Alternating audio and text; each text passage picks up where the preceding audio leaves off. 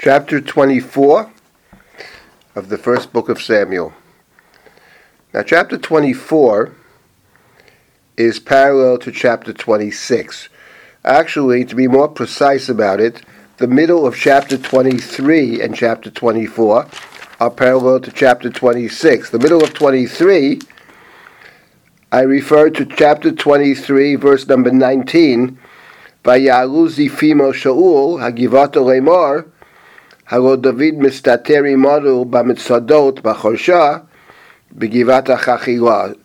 The Ziphites, or some Ziphites, went to Saul and Gibeah and said, David is hiding among us in the strongholds of Choresh at the hill of Chachila, south of Yeshimon.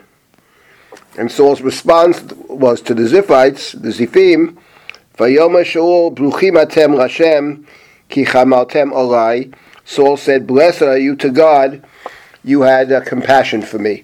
It's a pathetic response of the king of Israel. But that's how that story begins, and he searches for David. That's the middle of chapter 23, and the story will continue in 24. Chapter 26 begins, chapter 26, verse number 1, Vayavo hazifimo shaul hagivato lemar, Hello David mistater begivata chachila pnei hayishimon. It's an identical verse. So once again, the Ziphites come to Shaul. So 24 and 26 are parallel chapters. That's not to say they're identical. They're not identical, but they are parallel.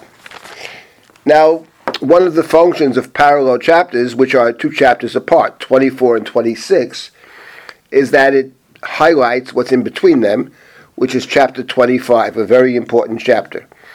Let us concentrate now on our chapter, which is chapter 24. Once again, a well known story Saul is pursuing David, and David is hiding in the uh, the wilderness of Ein Gedi. And Saul is told, he Hine David b'mibar Ein Gedi, that David is in the Ein Gedi wilderness, the desert. So Shaul, in verse 3 of chapter 24, takes 3,000 men. Vaikach Shaul shloshet alafim ish, bachur mikol Yisrael, vayelech levakeshet David vanashav, Al. Saul takes with him 3,000 men.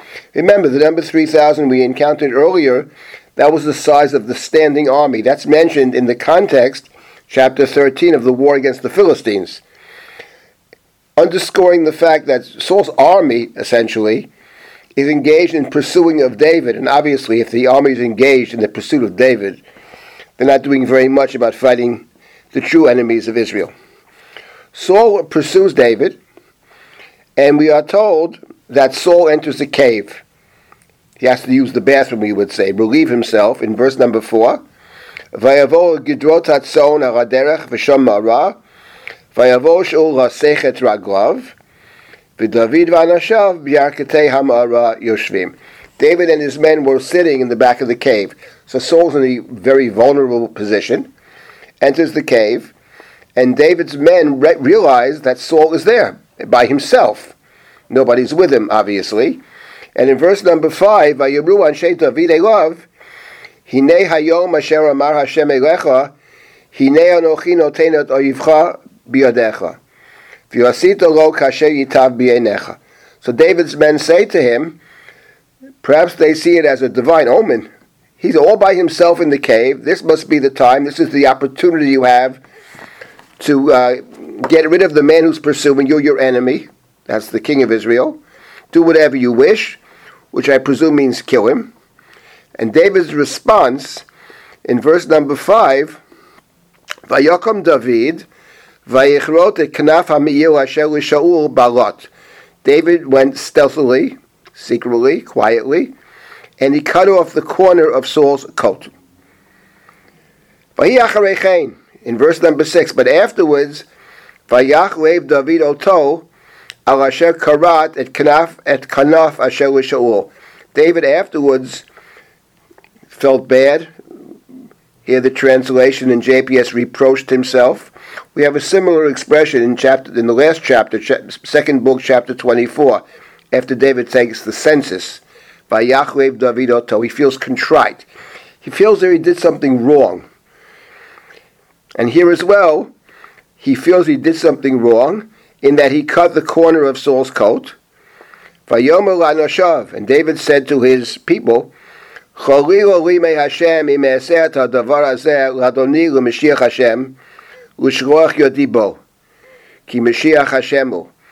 David said, Far be it from me, literally, chaligoli, it's all kinds of oaths, God forbid, that I would do such a thing to my Lord, the anointed of God, to harm him, l'shloach yodibo, for Mashiach Hashemu, for in fact, he is the anointed of God. David et anashav badvarim, v'lom nitanam lakum el Shaul, David rebuked his men, very interesting expression, Danashav. Ushasea means to tear. He tore, we'd say in English, he tore into his men. That's an expression we have in English. He very actively stopped his men from hurting Saul. He did not allow them to rise up and to kill Saul. Saul left the cave and he went on his path. And afterwards, David calls out to Saul. David calls out to Saul. David bows down to Saul. And David says to Saul in verse 10, Lama tishma divrei adam lemar, hine David ratecha. Why do you listen to people who say, David is out to harm you? Hine hayom Hashem hayom biyodi b'mara. You see for yourself that you were vulnerable in the cave. And I thought to kill you, but I had compassion upon you. I said, Lo yodi badoni ki I said, I'm not going to harm my Lord. He's the anointed of God. And then David then says to Saul, Look at your coat. I tore the coat of the corner of your coat, and you can see. I could have killed you. Below Harakticha, I didn't kill you.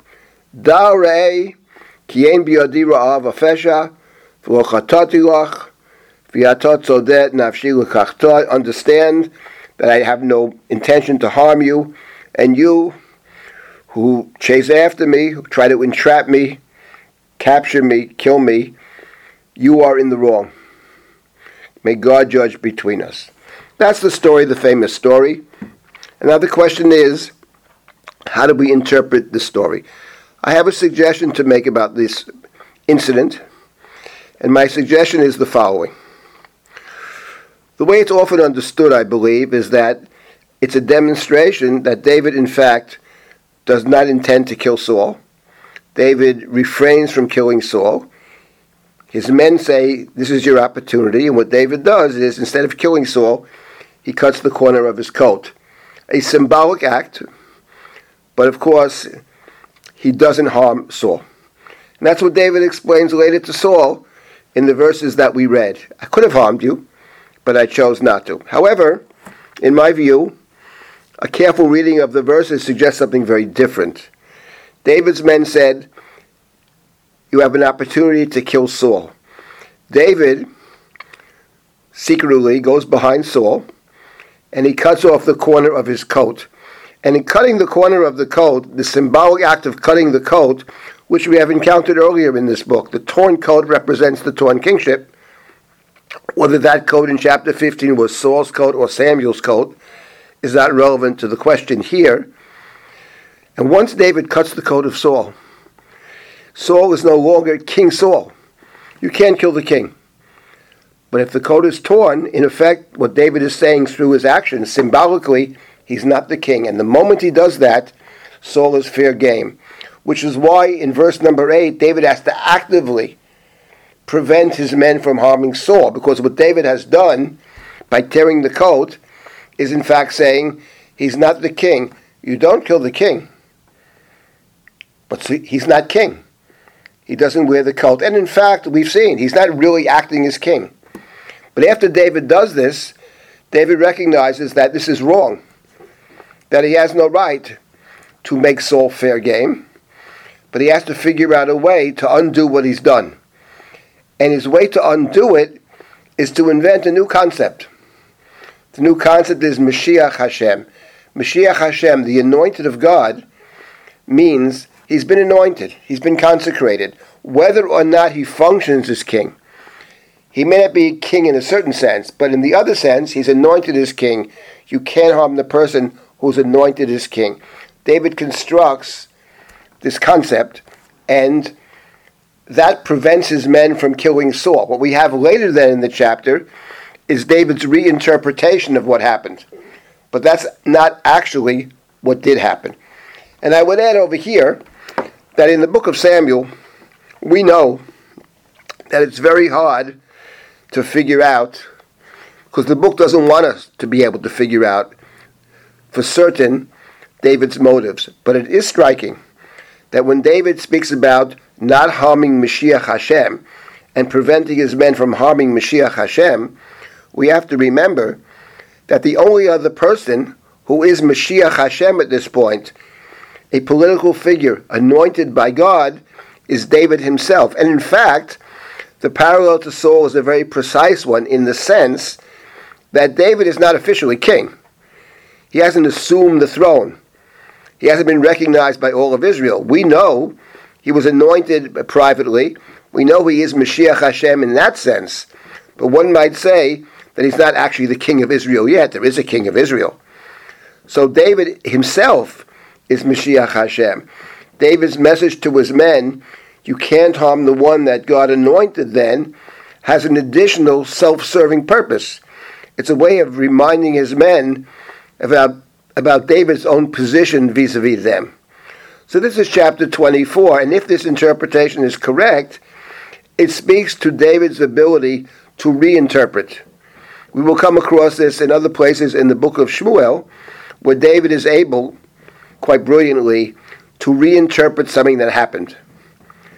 But this chapter says a lot about David, and what it says additionally is, and reinforces the idea, David doesn't have the right to make himself king. David has to wait for God to choose David as king. God has anointed David as king, but David's time has not yet come.